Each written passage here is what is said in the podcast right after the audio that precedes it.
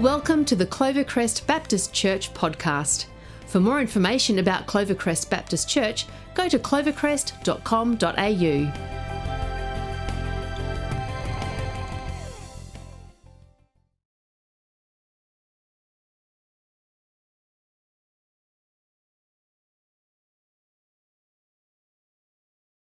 Well, 42 today, but I want to take you back to 1996 when I was 16 and a half years old and I just got my P's.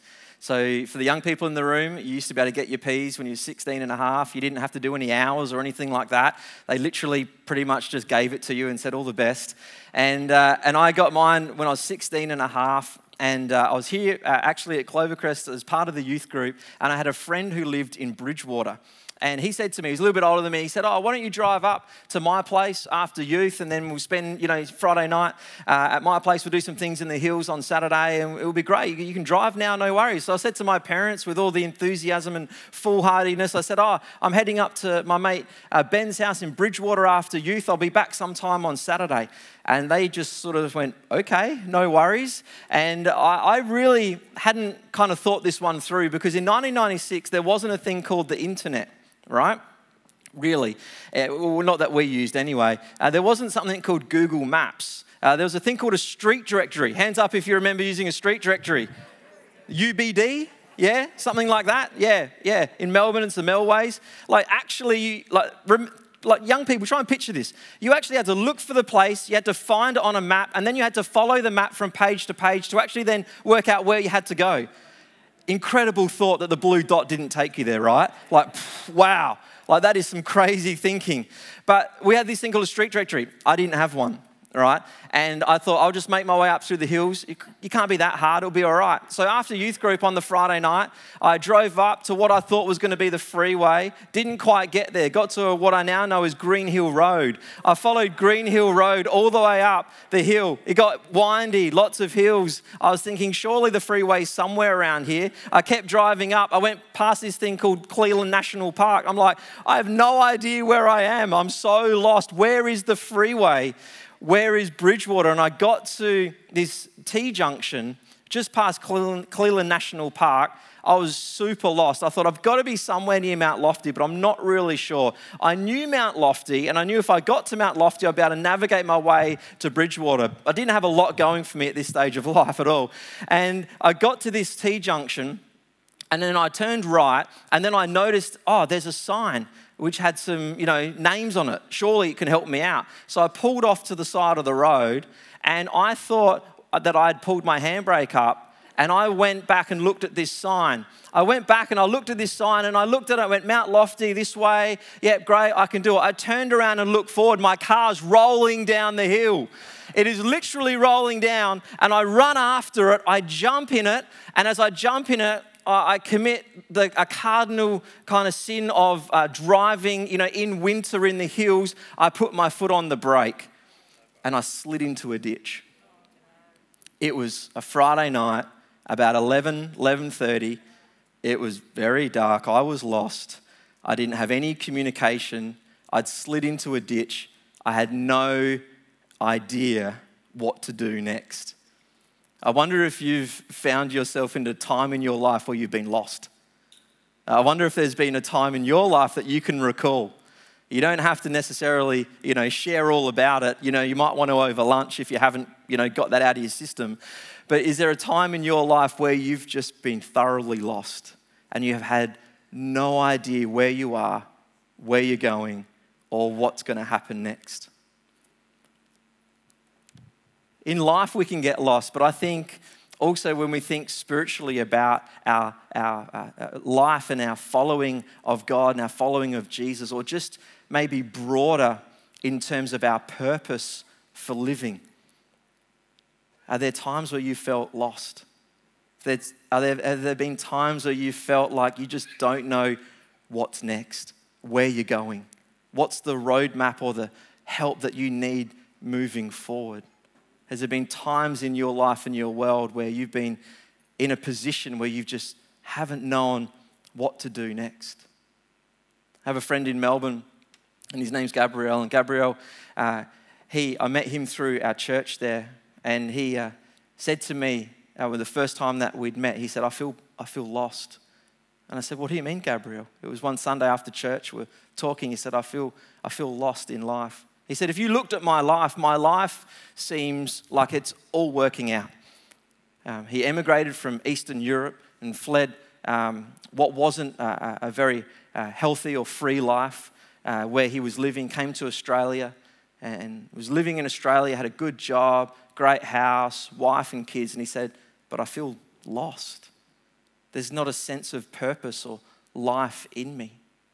And over a process and a relationship of about six months of us talking and getting to know one another and sharing life and faith, he said, I need Jesus in my life. I need hope. I need purpose. I've come to church. I'm learning about this man, Jesus, the one who gives life. And, and I want to choose that. And he put his trust in Jesus, he put his hope in Jesus Christ. And he began a relationship with him. And he said all these things that God had placed into his life actually started to bring purpose and meaning and direction in his life. I wonder if you've experienced a lostness and how your faith has actually shaped you in that. Because as Christians, we believe that Jesus came to seek and save the lost. They're his words, not just physically, but spiritually and emotionally as well. Essentially, Jesus came to restore what was broken and to make it right again.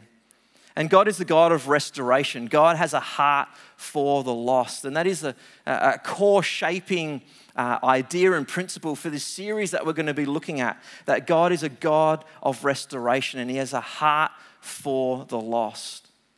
And it might be that you are lost in life, might be that you're in the room with us, you're joining us online. It might be that there's a lostness in you and you are seeking after Jesus and the one who gives life. Or it might be that you've been following Jesus for some time, but you know that there's areas of your life that aren't restored.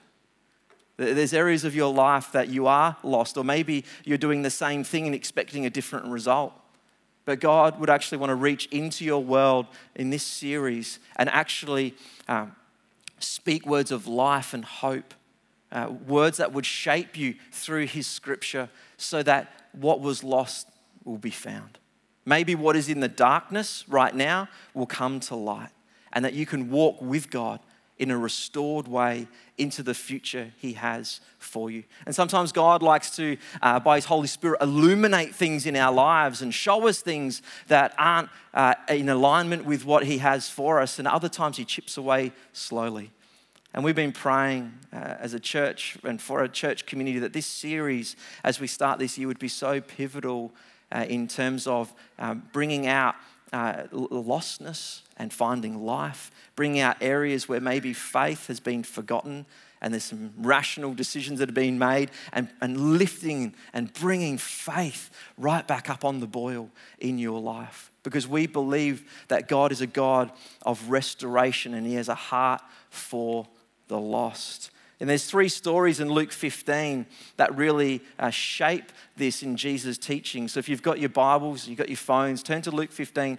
There's three stories that shape God's heart for restoration and his desire to see lost people found. The first one is uh, around the lost, the lost sheep. There's 99 uh, sheep that are safe. There's one that's lost. The shepherd goes out and he finds the one and he brings uh, it back in and then has a party to celebrate. The first example that Jesus tells is about a lost sheep. Uh, the second example that he gives is around a lost coin. A woman who has 10 coins, uh, she loses one. She loses one of these coins. And then she finds it and, and she does the most kind of countercultural thing possible. She has a party to celebrate. She, she celebrates what God has done when she finds this coin. And, and it's like these two first examples, they sort of make sense. You know, you're talking about a sheep, you're talking about a coin, you sort of, you know, Jesus is talking about God's heart for restoration. But then he tells a third story, which is a relational story, a story about a family. And I want to read it out to us today. The lost son, verses 11 through to 24 says this Jesus continued, There was a man who had two sons. The younger one said to his father, Father, give me a share of the estate. So he divided up his property between them. And not long after that, the younger son got together all that he had. He set off for a distant country and there squandered his wealth in wild living. After he had spent everything, There was a severe famine that, uh, that, uh, in that whole country, and he began to be in need. So he went and hired himself out to a citizen of that country who sent him to, feed, to, to his fields to feed pigs. He, he longed to fill his stomach with the pods that the pigs were eating, but no one gave him anything. And when he came to his senses, he said, How many of my father's hired servants have food to spare? And here I am starving to death. I will set out and go back to my father and say to him, Father, I have sinned against heaven and against you. I am no longer worthy to be called your son. Make me like one of your hired servants. Verse 20. So he got up and he went to his father. But while he was still a long way off, his father saw him, was filled with compassion for him, ran to his son, and threw his arms around him and kissed him. The son said to him, Father, I've sinned against heaven and against you. I'm no longer worthy to be called your son. But the father said to his servants, Quick, bring the best robe and put it on him. Put a ring on his finger and his sandals on his feet.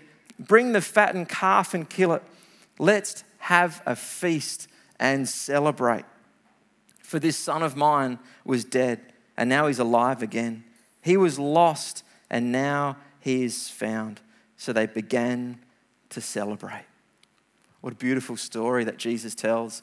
And, and through this story, he shares about what the kingdom of God looks like and what it means to participate and be a follower of God in and through his kingdom. So, this story of a man who has two sons. The younger son asked for half the property and his inheritance early. He basically went crazy with all the money. He just, you know, got rid of it all. Probably like one of those sort of, you know, people who wins the lotto and then they find themselves on the front page of the newspaper a few years later because it's all gone. You just wonder how did that happen? He, all the inheritance went on wild living. He ended up dreaming of eating pig food. Can you imagine that?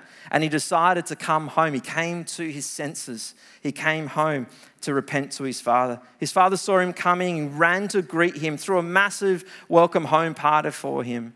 And his father was adamant that his lost son has now been found. And in this story, and looking at God being a God of restoration, there's really two thoughts that I want to explore with us today, and one warning. Two thoughts and one warning. Uh, the first thought is that God's generous love is seen in the Father. God's generous love is seen in the Father. This um, parable is known as the parable of the lost son, but it's actually got other titles as well. It's known as the parable of the father's love or the parable of the waiting father. And the father is incredibly generous to his son, waiting for him and planning to accept him back into the family. You think about the father's love in this story. Firstly, sharing land and inheritance giving his son in the first century freedom to choose, which normally wouldn't happen. He showed compassion uh, on his son. This word compassion actually means pity in action. So he, he just doesn't think about it, but he shows compassion onto his son. He reinstates his son. He does this by running to him. He, he does this by putting a ring on his finger, killing a fattened calf, putting sandals on his feet, and having a party. And this is a scandalous story for the first century. If you're in the first century hearing this story from Jesus' lips, it is an absolutely scandalous story. And everyone that would have heard it would have thought the same.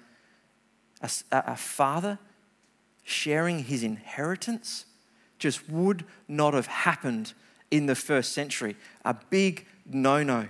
It would have brought dishonor to the family. Because if a family in the first century had land, it meant they had means, which also meant they had responsibility. What would have happened was this family and this man would have hired a number of people in their village, in their area, and he would have actually brought to the economy from that perspective. So, to sell the land, to give to his son, so his son can then go to a, another land to spend that money, there's just so many things that are wrong with this situation. It would have brought so much dishonor to the family of the day. And then a father running and restoring his son, again, a big act of dishonor in the first century. if you had money, if you had means, if you had wealth, if you had land, you don't go to people. People come to you. And in the first century, that was how honor was exchanged. So for a father to see his son, to get up, to run towards his son, to get down on his knees and to love on his son who has taken half of what he has away from him, just wouldn't have happened. So countercultural for the day and shows the love of the Father. And in many ways, this is a picture, a picture of how God is with us. He loves us, He's patient with us, He lets us choose our own way, but He never gives up on us. And there is always a pathway of restoration to God. Always a pathway. It doesn't matter where you've been, what you've done. It doesn't matter what you think you're hiding away from other people or the things that you're just living large in in public. There is always a pathway of restoration with God. In the micro pieces of our life and the massive big rocks, there's always a pathway of restoration with God. A German theologian, Jürgen Moltmann, he wrote these words around God's love. He says this He says, The ultimate reason for our hope is not to be found in what we want, wish for, and wait for. The ultimate reason is that we are wanted and wished for and waited for. What is it that awaits us? Does anything await us at all, or are we alone? Whenever we base our hope on trust in the divine mystery, we feel deep down in our hearts there is someone waiting for you, who is hoping for you, who believes in you. We are waited for as the prodigal son in the parable is waited for by the Father. We are accepted and received as a mother takes care of her children in her arms and comforts them. God is our last hope because we are God's first love. It's beautiful to know that God is the one who initiates love with us. We can't strive or manufacture or, or make it happen. Actually, God has created us in a way to be in relationship with Him and in a way to be restored to Him. It is such a beautiful gift and mystery of our faith, but something to be fully embraced. It is bold and outrageous claim that we are wanted, wished for, and waited for by the God of the universe. But we are.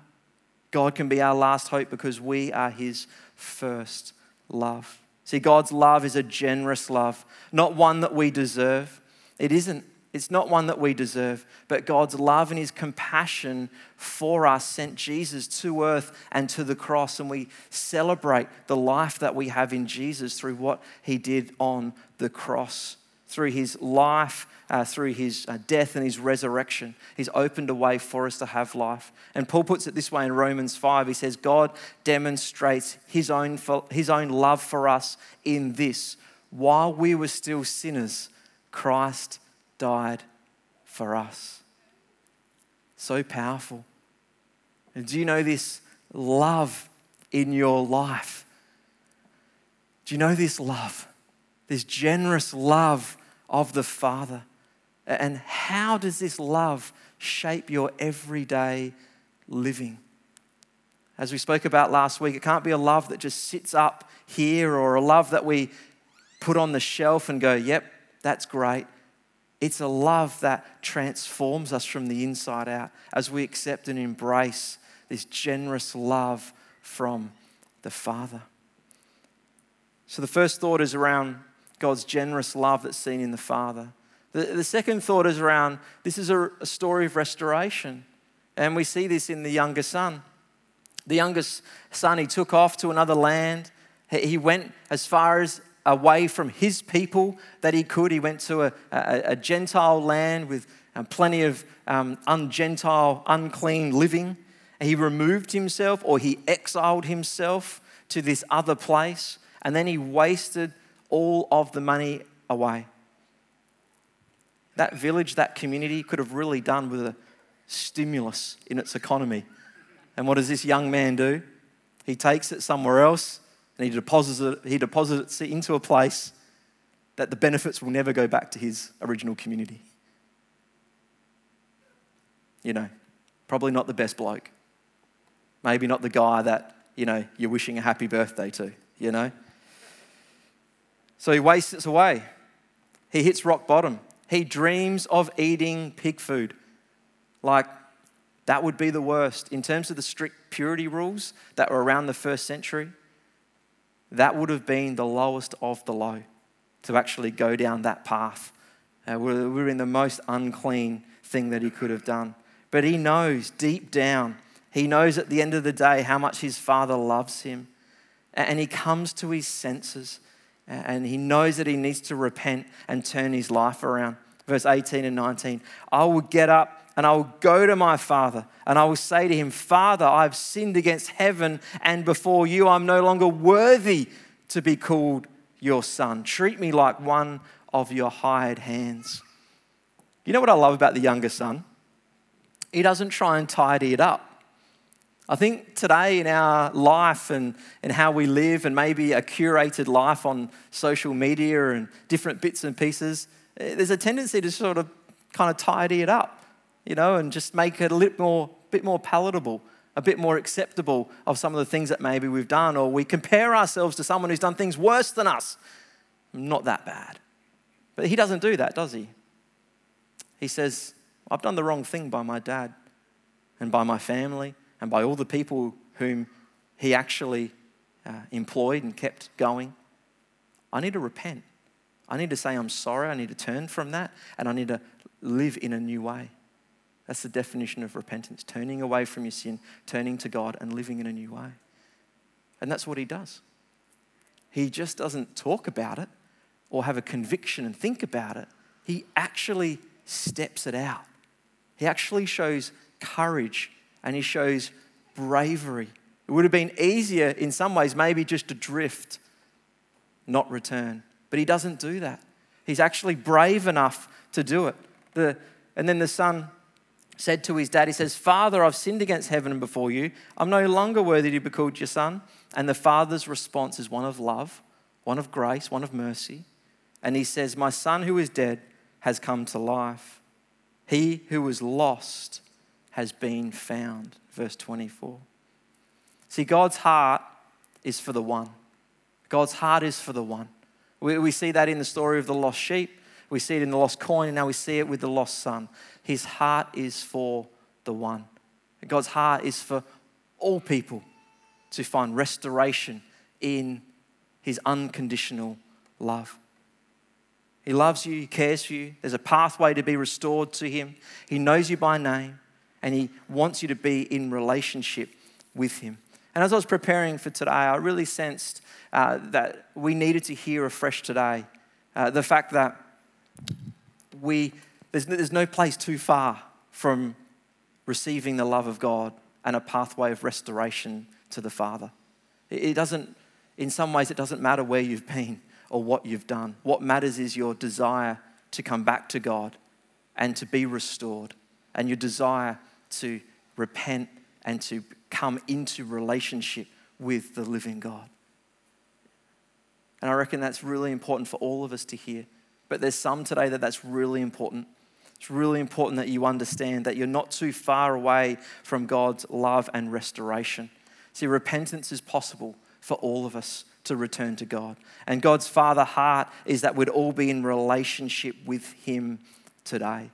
So I guess a more pointed question for us is Is there anything in your life today that you need to repent from? Is there anything that's going on in your world that you are not aligned with the purposes of God? Is there anything that maybe maybe's crept into your thinking? We spoke about that last week, or into your practice where you're actually just taking steps away from God and you're not stepping towards Him. Maybe you're trying to control yourself, or maybe you think you know better, or maybe the faith elements just dropped off and you're just becoming more rational in how you're processing things. And God is just saying, Come back to me. Come back to me. Let me restore you and let me, let me walk you in my love, in my mercy, and in my grace. But you know, this isn't the end of the story. There's also a warning in this story for us, and particularly for those of us who I think have been in church for some time, and those of us who have been following Jesus for some time. Maybe for some of us that this is a familiar story, but I think there is a warning in here for all of us because this isn't the end of the story. The oldest son, because remember the father had two sons, the oldest son hears about something going on. And he comes into the story here in verse 25. It says, Meanwhile, the oldest son was in a field. And when he came near the house, he heard music and dancing. So he called one of the servants and asked him what was going on. Your brother has come, he replied, and your father has killed the fattened calf because he, had him, he has him back safe and sound. And the older brother came, became angry and refused to go in. So his father went out. So his father goes out to him too. His father went out and pleaded with him. But he answered his father, Look, look, you can just imagine this exchange, can't you? Just the frostiness, maybe not even looking at each other in the eyes, just looking different ways. Look, all these years, I've been slaving, slaving for you and never disobeyed your orders, yet you never gave me even a young goat so I could celebrate with my friends. But when this son, this son of yours who has squandered your property with prostitutes has come home, you kill the fattened calf for him? He's indignant, isn't he? My son, the father says, You're always with me, and everything I have is yours. But we have to celebrate and be glad. We have to celebrate and be glad because this brother of yours was dead and now he's alive again. He was lost and now is found. And the warning here for all of us, but particularly for those that have been following Jesus or been in church for some time, the warning for us today is this Where is your heart? Where is your heart before the Lord?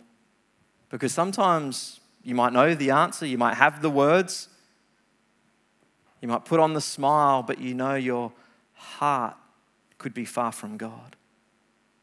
And that's really dangerous. We're in, we're in dangerous territory when that starts to happen.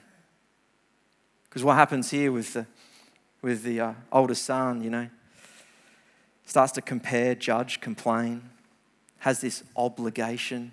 I've been slaving for years. You haven't given me anything. And that's dangerous territory. Not willing to give grace, the inability to celebrate. They're big ones, aren't they?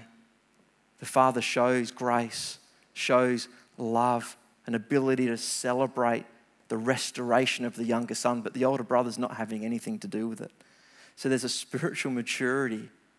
Sometimes following Jesus isn't just about putting another year on another year, but there's a depth of a spiritual maturity that's cultivated over time where you can give grace, where you can love, where, in, where there's difference or disagreement, you can step towards each other and find a way.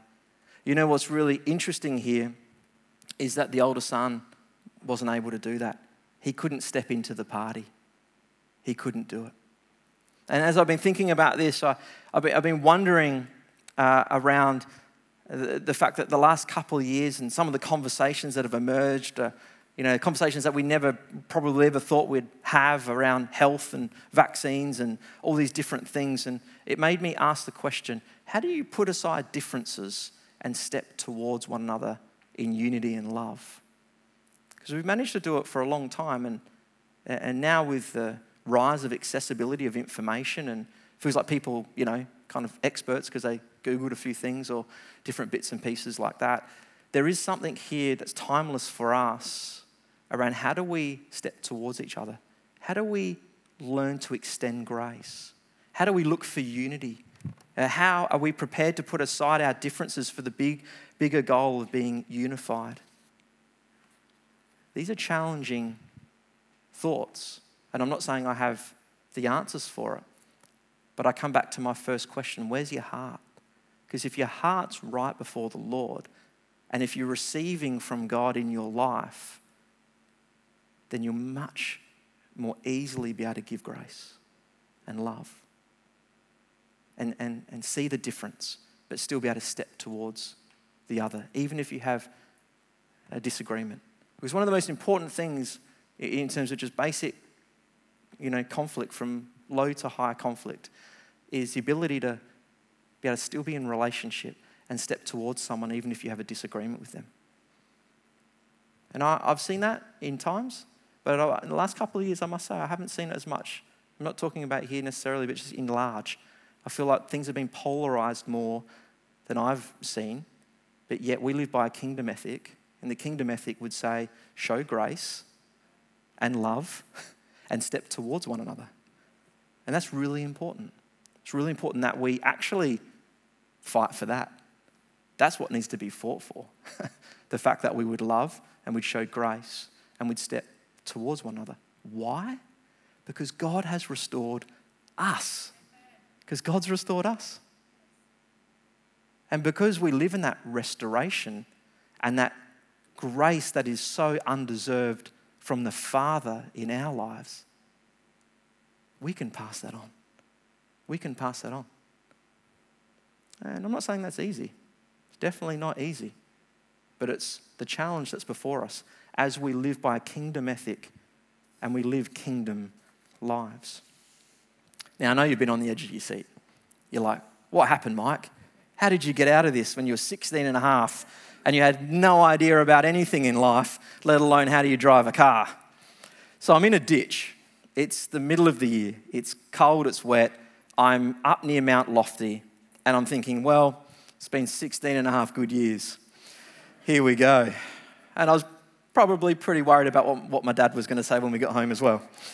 So, in this ditch, I prayed and I said, Lord, I need some help right now. I'm in a bit of a pickle. And then I see these two headlights coming towards me from the other way. And I thought, well, I'm either going to get probably killed or helped. Uh, I didn't really have enough emotional bandwidth to realize there could be a, you know, any other options here. So this car's coming towards me and it stops, and, and these two people get out, you know, and this guy goes, Oh, you okay? And I was like, Oh, not really. I kind of, you know, lost my way here. I'm in this little ditch, and I've been trying to get it out. And, he, and I said, oh, I, I can't really get it out. And he took one look at the situation and he said, oh, I think we can just push the car straight through and then you get enough momentum to, uh, to be able to pop out the other side of the ditch. And he goes, But put my wife in the car and, uh, and we'll push it.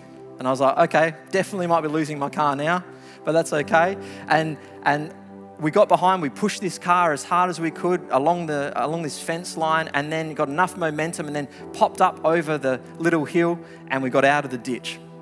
And he said, All the best, mate, have a great night. They hopped in their car and off they went. And I was just like, Wow, that was some little moment. I thought I was gone. I found my way to Mount Lofty. I got onto the freeway, headed to Bridgewater, and went and saw my mate. I did fess up with my parents the next day because, you know, you can't text and all these bits and pieces when you, you know, don't have a phone.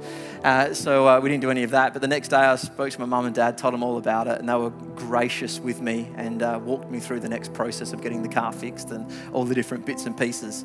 But, you know, it was unexpected.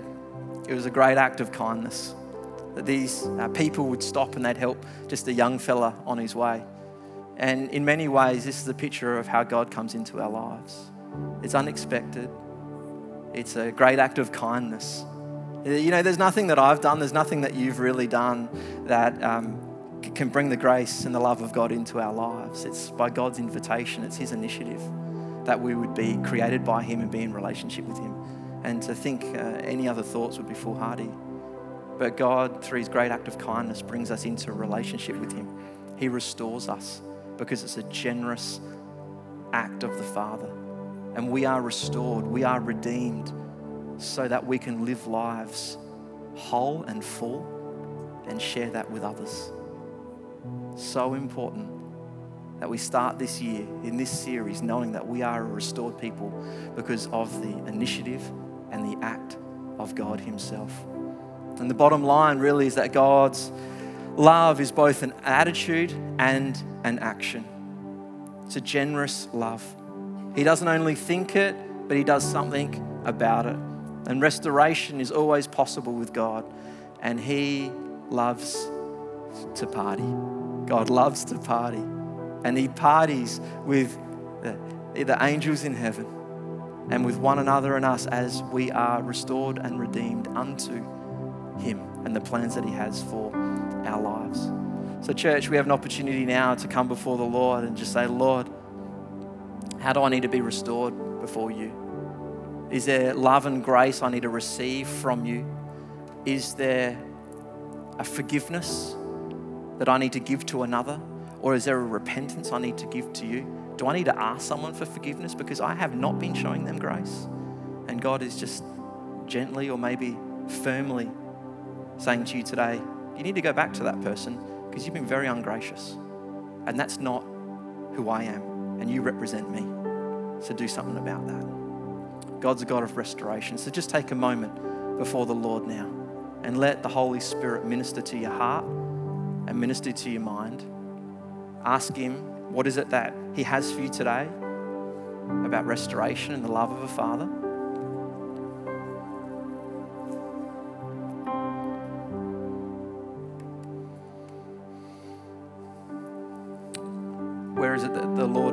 Poking around in your life today? And what's the word that He has for you? It might be a well received word, or it might be one that you want to bat away. But take it because He loves you.